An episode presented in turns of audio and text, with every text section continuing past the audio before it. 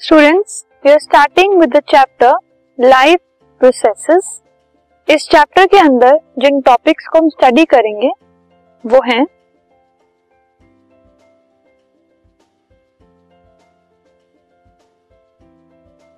सबसे पहले what are living things हम देखेंगे कि लिविंग थिंग्स क्या होती हैं और उनको लिविंग थिंग्स हम क्यों बोलते हैं। सेकंड है लाइफ प्रोसेसेस क्या है? और उसके बाद कुछ लाइफ प्रोसेसेस को हम डिटेल में स्टडी करेंगे, जैसे कि न्यूट्रिशन वही न्यूट्रिशन प्लांट्स में कैसे होता है? और एनिमल्स में कैसे होता है? रेस्पिरेशन क्या है? ह्यूमन बींग्स के अंदर रेस्पिरेशन कैसे होती है? फिर हम देखेंगे ट्रांसपोर्टेशन क्या है? और ह्यूमन बींग्स में और प्लांट्स में ट्रांसपोर्टेशन कैसे होती है? और लास्टली हम स्टडी करेंगे कि एक्सक्रीशन क्या है और कैसे होती है